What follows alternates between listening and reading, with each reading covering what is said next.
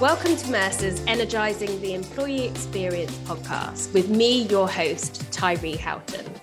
Each week, I'll be joined by guests who will share their experiences and insights to help you create a people first workplace to attract and retain the best talent. So, on today's episode, we're going to be discussing such a hot topic at the moment the cost of living crisis. We'll be focusing on some of the elements that perhaps aren't on HR's radar at the moment, but maybe should be. And for today's podcast, I'm delighted to be joined by my colleagues, Craig Haynes and Michael Probert. Could you give it a quick introduction into you and your roles at Mercer? Craig, let's start with you. Hi, my name's Craig Haynes, and I uh, work for um, M&B Commercial.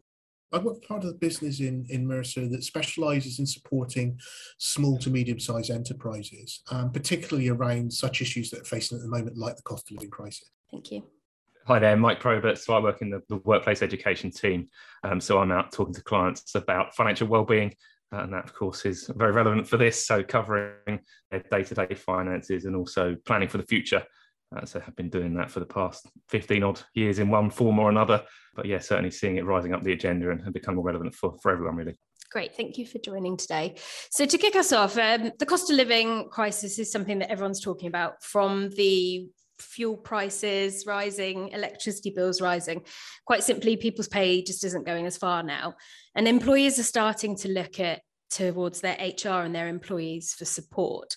So, the big question, and I guess the ultimate question that every business is asking is what are the best things that HR and businesses can do to support their employees right now?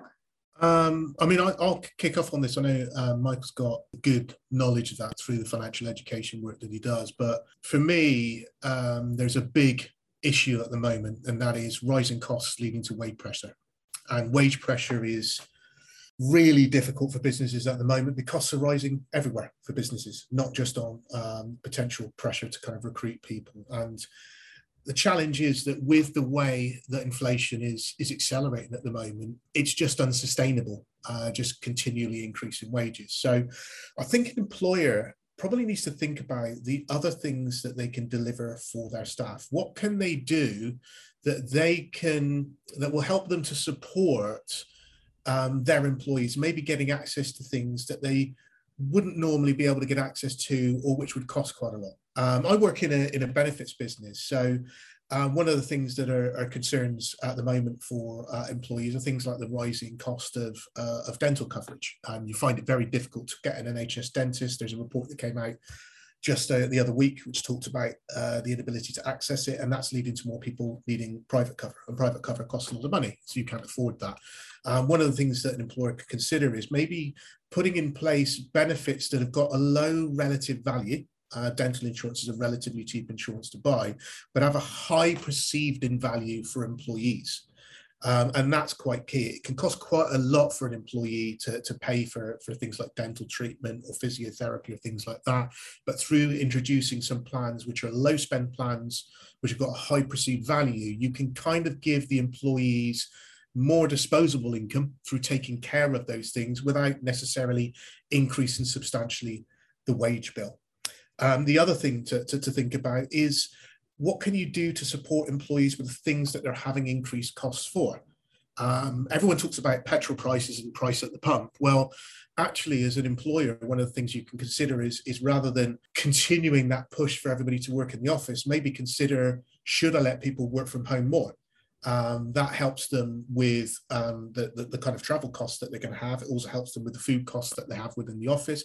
Might actually help them to a certain extent with the childcare costs that they have. Um, the important thing is when you make choices like that is to think about how you can maintain the culture and the um, the engagement with work, um, and that's something that we can help people with. Mike, anything to yeah, add? I think yeah, well, I think it won't be much of a surprise for me to say this, but education is something that I think is very valuable, particularly at the moment. So, um, you know, helping people understand what they can do to kind of deal with the challenges is very important. And so, I think absolutely making people aware of any kind of support that's available. And, you know, we've already seen from the pandemic a massive rise in kind of anxiety, depression, the prevalence of that off the back of the pandemic. And these pressures are just kind of exacerbating those problems. So just making sure that there is access to solid mental health support and kind of highlighting those for people so that, again, they know where they can go to get kind of support. And yeah, I think those those two things are probably things that are, um, are very important for employers to be thinking about. Yeah, I think thinking about broader well-being is so important and not looking at it in silos and okay this is cost of living is just a financial thing and, and thinking about the bigger picture craig you talked about um, the wage pressure and i think when you think about employees I understand the value of doing everything that you said, but do you think there's a big communication piece that's also needed to help employees understand why businesses aren't going down a wage increase, but offering these and how that can help them? Because I think the perception for employees who perhaps don't understand everything is I just want more money in my pocket and they don't see why money's being spent on other things. Absolutely. I mean, I think fundamentally, uh, inflation isn't going away at the moment and it isn't even um, slowing down. And that's a, a, a, real challenge. That means that everyone in real terms is getting less value for what they're spending. And I think one of the conversations that employers need to have with employees is, is about not necessarily just about increasing salaries, it's about making money go further. So we need to think about things like as an employer you get to a certain extent uh, a kind of a collective buying power. That means that you can access things more cheaply than your employees can.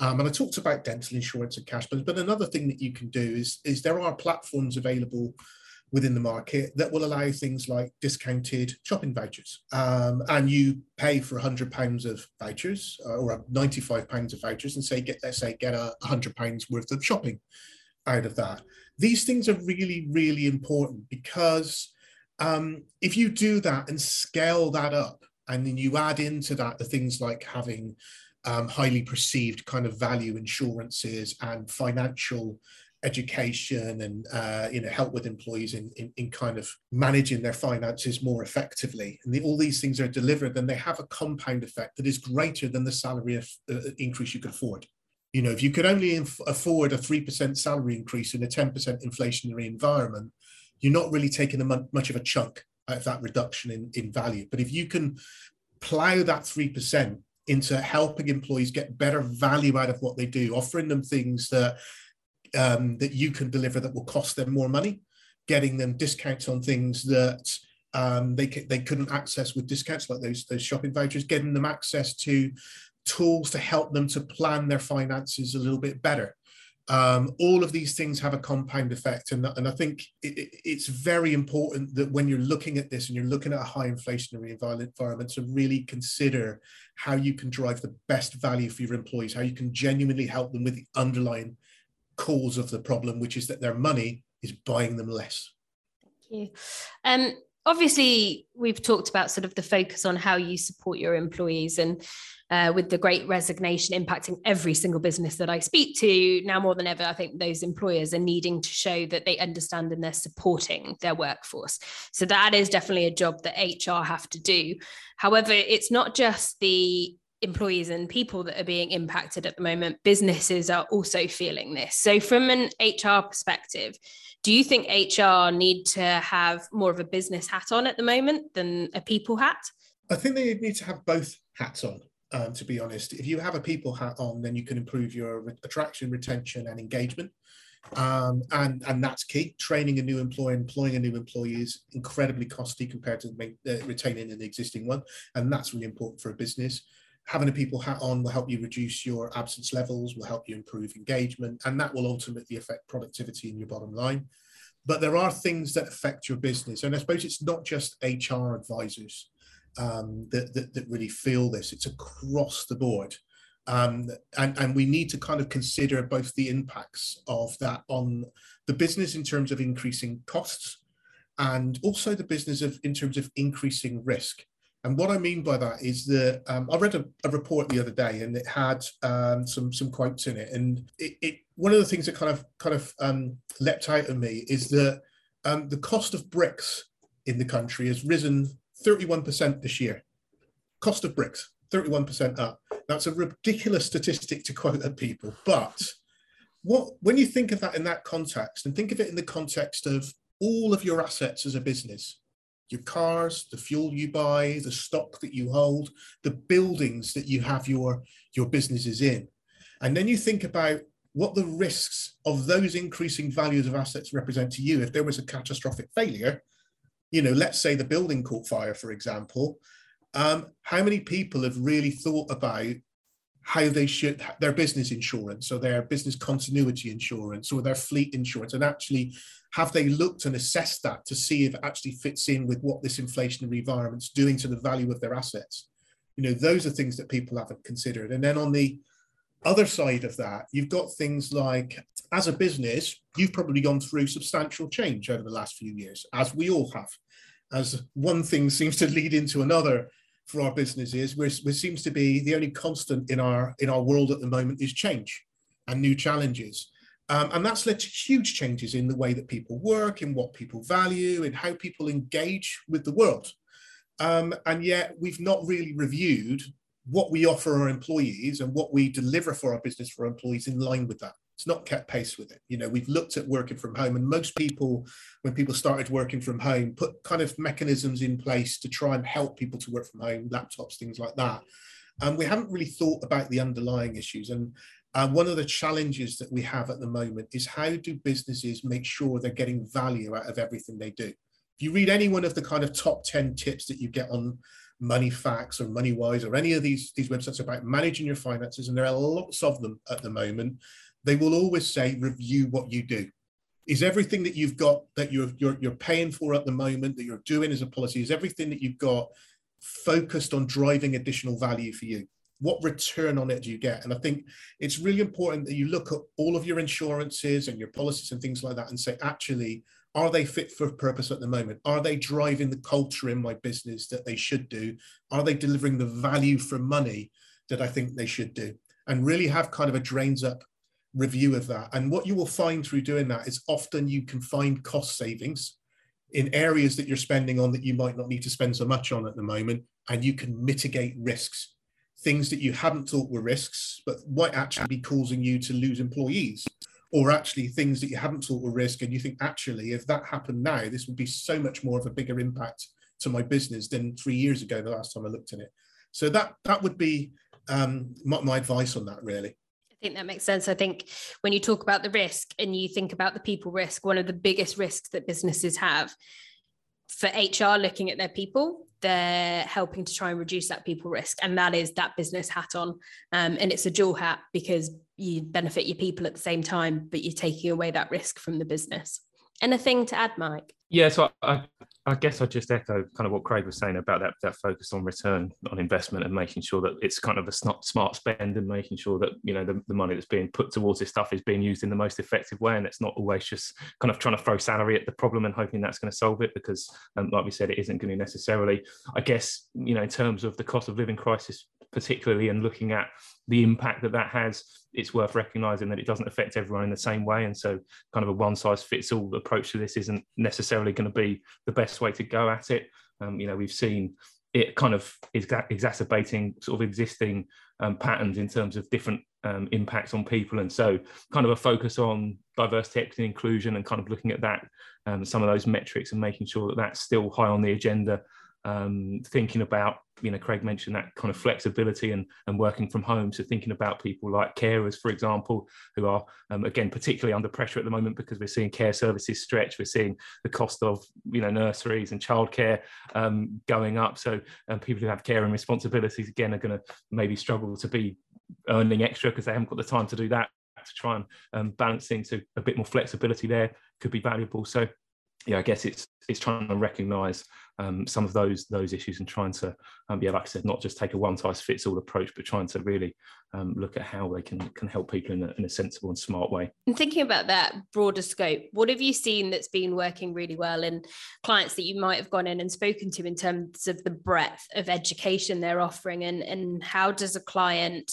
make the decisions um, on what they should be educating their workforce on and what the breakdown of the demographic is? Or how can we help with that yeah so i guess there it, it's trying to get a good sense of um, you know the pressure points that people are feeling and really getting a good understanding of, of what people actually need and where they need help. And, and certainly having a kind of open dialogue there is is you know is very useful for that. And um, you know often this is a kind of a journey that will be going on with clients in, in the kind of financial well-being space. So um, you know starting with introducing kind of frameworks and um, a matrix that people can start to use to engage with this you know financial well-being um, can be a topic that seems a bit theoretical and, and, lofty. And actually, you know, what are we talking about when we start to quantify some of the things here that people can then start to actively engage with? So um, we're often on that journey of um, building out a framework, and so that as part of it would be looking to get feedback and you know it can be through live sessions polling through surveys getting a sense of this is the kind of the key areas attention for positive financial well-being but where actually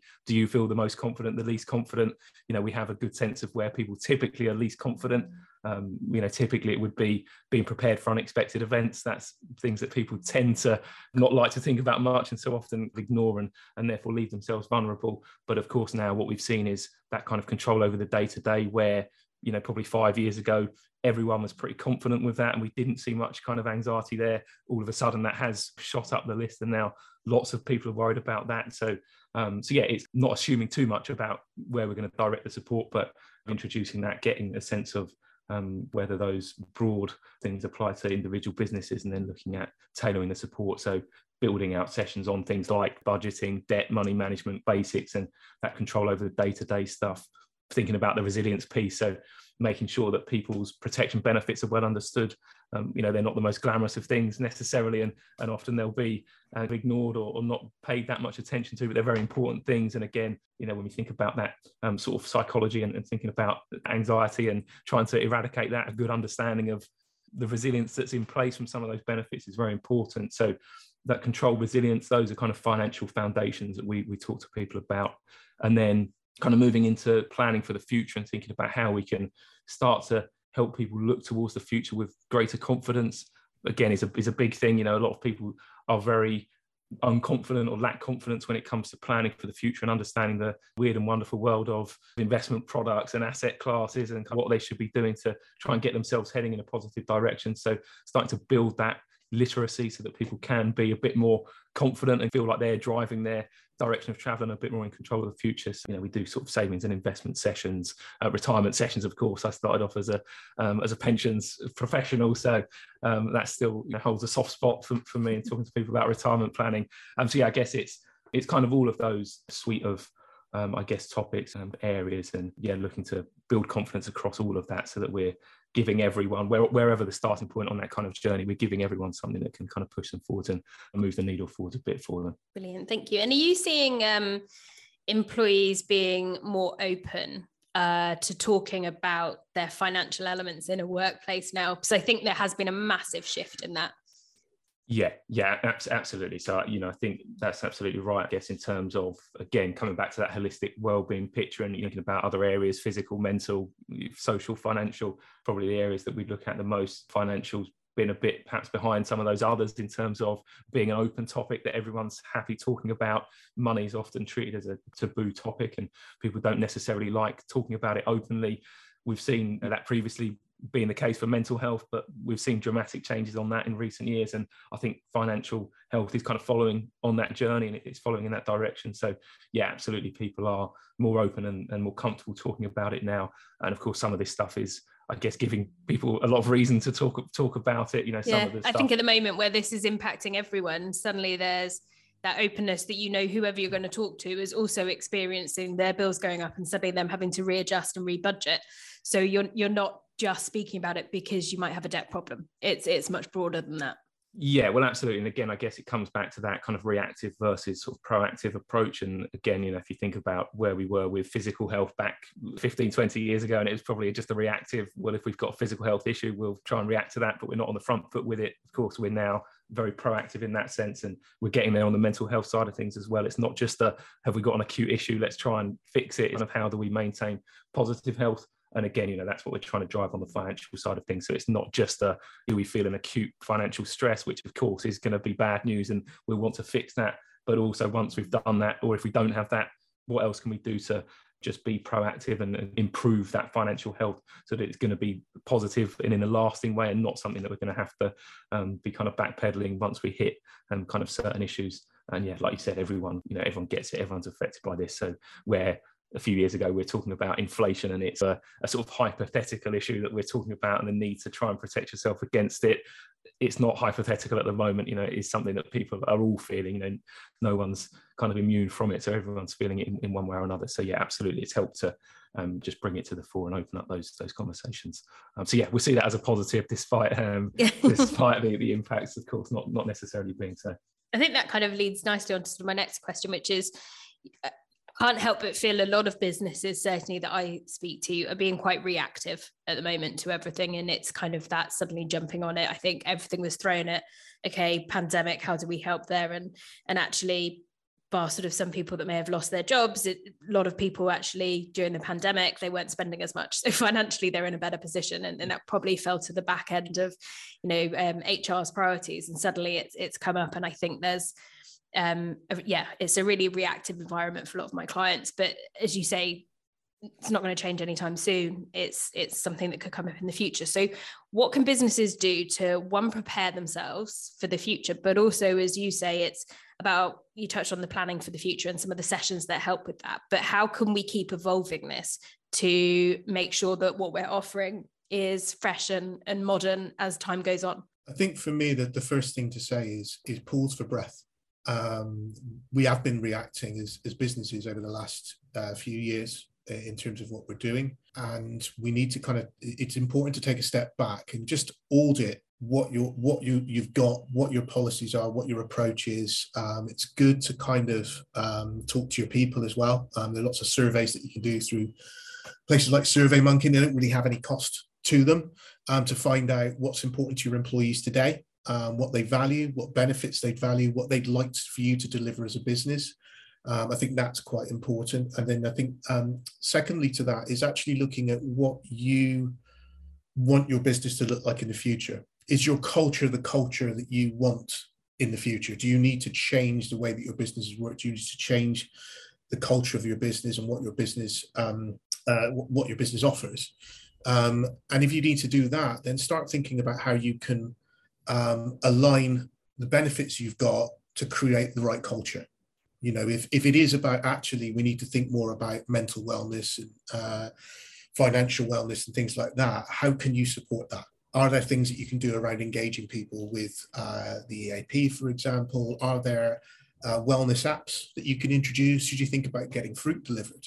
You know, if that's what you want to do as a business, are there challenges you can do around um, fitness and steps and things like that. All of these things are things that you can introduce that are kind of soft benefits, but will actually help you to influence your culture. Um, and I think in terms of what you provide for your people, I think it's really important to try and give them access to tools that helps them to navigate the, the, the, current environment and to try and make those tools as flexible as possible so that they can change alongside future challenges. I'm a great believer in, in kind of digital platforms. Um, and how those can be used because those because of the nature because they're not static they're things that you can easily adapt to add in new benefits or engage people in different ways and actually the things that you can interact with people on over multiple geographies. So if you have got a business that is now got a percentage of people working at home or even if you've outsourced some of your business to another geography it helps to kind of facilitate communication and engagement and you can put things on it now that helps people. I mentioned the kind of discounted shopping vouchers. You can put access to your eaps on there. Um, you can even look at some of the financial wellness uh, information that we provide within our business to to kind of look at helping people to kind of navigate you know managing budgets and things like that. Anything to add to that mike? Um, yeah i guess i'd kind of echo echo what, what craig said there. So um, yeah i guess it's just about making sure that the, the tools are, are there. So you know making sure that there is a um, a kind of good benefits offering in place that's, that's covering some of these um, you know these key areas and giving people tools that they can use and then making sure that people understand how to use them and, and understand the value of, of, what's there for them to use. Um, again, you know, Craig touched on the kind of role of technology and and that being able to do a lot of the the kind of legwork for people now, which is great, and it makes a lot of this stuff um, a lot more accessible and a lot, um, I guess, less laborious than perhaps it would have been in the past, particularly if we're thinking about some of this kind of you know money management and kind of finance stuff that is um, pretty dry. You know, most people aren't kind of finance enthusiasts by nature. It's very much something that they're forced to do. Um, and so where in the past it might have been you know excel documents where we're kind of logging assets and trying to work out what's going on with spending patterns and all the rest of it these days there's lots of tools that will give you that powerful insight um, and so you can start to get some of this stuff actually quite easily and get that kind of understanding but then it's just working out how to use that in a way that's effective. So yeah again making sure that you know the benefits there are well understood people understand what they what they've got. Um, so yeah i think it, it's that it's having the tools in place um, and then yeah making sure that people kind of have a good understanding of what's on offer. And then just yeah, keeping that kind of keeping on the front foot with looking for kind of new avenues of support and kind of making sure that there aren't black spots there or, or areas that aren't addressed. Again if we you know think back to that kind of framework about financial well-being and thinking about um, control over the day-to-day resilience um, those kind of um, freedom to make choices planning for the future. Are there tools that address all of those areas? You know do we have things like you know workplace savings options? Is there easy access to things like um, ISAs, you know, individual savings accounts, so that people do have an easy way to access some of the things that can be intimidating to, to kind of go out and find on your own. Um, you know, people don't necessarily like researching and finding their own investments. So do we have an easy way of kind of getting people to engage with that? Again, the, the kind of um, less friction with with this stuff, the better, and the kind of easier it is for people to kind of start forming positive habits with this stuff, the better. So, um, so yeah, it's that. I guess it's it's getting the tools in place and then um, trying to reduce friction and making sure people know how to use them so they can kind of get themselves in in good shape with minimal um, kind of effort. I guess. Yeah, I think. Uh always the easier the easier the better for employees yeah. and i guess from an education perspective it's that importance of understanding that it needs to be frequent and it needs to be repetitive because at the time you might run a session it's not it doesn't mean anything to anyone. It doesn't hit the mark but six months down the line it might suddenly be the most important thing for them. So it's not uh, education's not something we'll do it this year and then we've ticked the box for a while. It's got to be constantly evolving because the message will constantly evolve. Yeah well that's absolutely it. You know if you look at what we've talked to people about over the past few years you know there's been varied challenges that they've you know they've differed but absolutely it's not kind of what we said three years ago. That was it. And you're kind of you know you're set for life now whilst we'll try and you know have some principles that we'll carry across and we'll kind of arm people with like i said a framework that they can use um, you know, forever pretty much to, to get to grips with some of the fundamentals in terms of then the specifics and making sure that people can act off the back of it, which is, you know, the crucial thing that we're trying to drive is action. You know, we don't just want to be interesting and um, people to listen to us and say, well, that was interesting and then go away and not do anything because that doesn't make a difference. So, um, you know, it's about what those actions look like. And yeah, there will be specific challenges that change over time off the back of that. So whether it's inflation and what that means for um, not only day-to-day spending but investment options that are available. And so considering that whether it was the pandemic and what that meant for um, for people in terms of some of those investment options or retirement planning or you know whatever it may be yeah again the um, the challenges you know are changing ever evolving and so yeah it's always a journey uh, and so checking back in and just making sure that people are kind of staying heading in the right direction is, is very important with this stuff. Brilliant. Well, thank you both so much for joining me today. And hopefully, um, we've given a few key takeaways that sort of HR and businesses can start to think about how they can support and plan for the future. Um, so thank you. Pleasure. Thanks very much. Thanks. We hope you enjoyed today's podcast and thank you for listening. Please subscribe to keep up to date with our latest episodes. And if you have any questions, please do not hesitate to contact us at mercer.uk at mercer.com.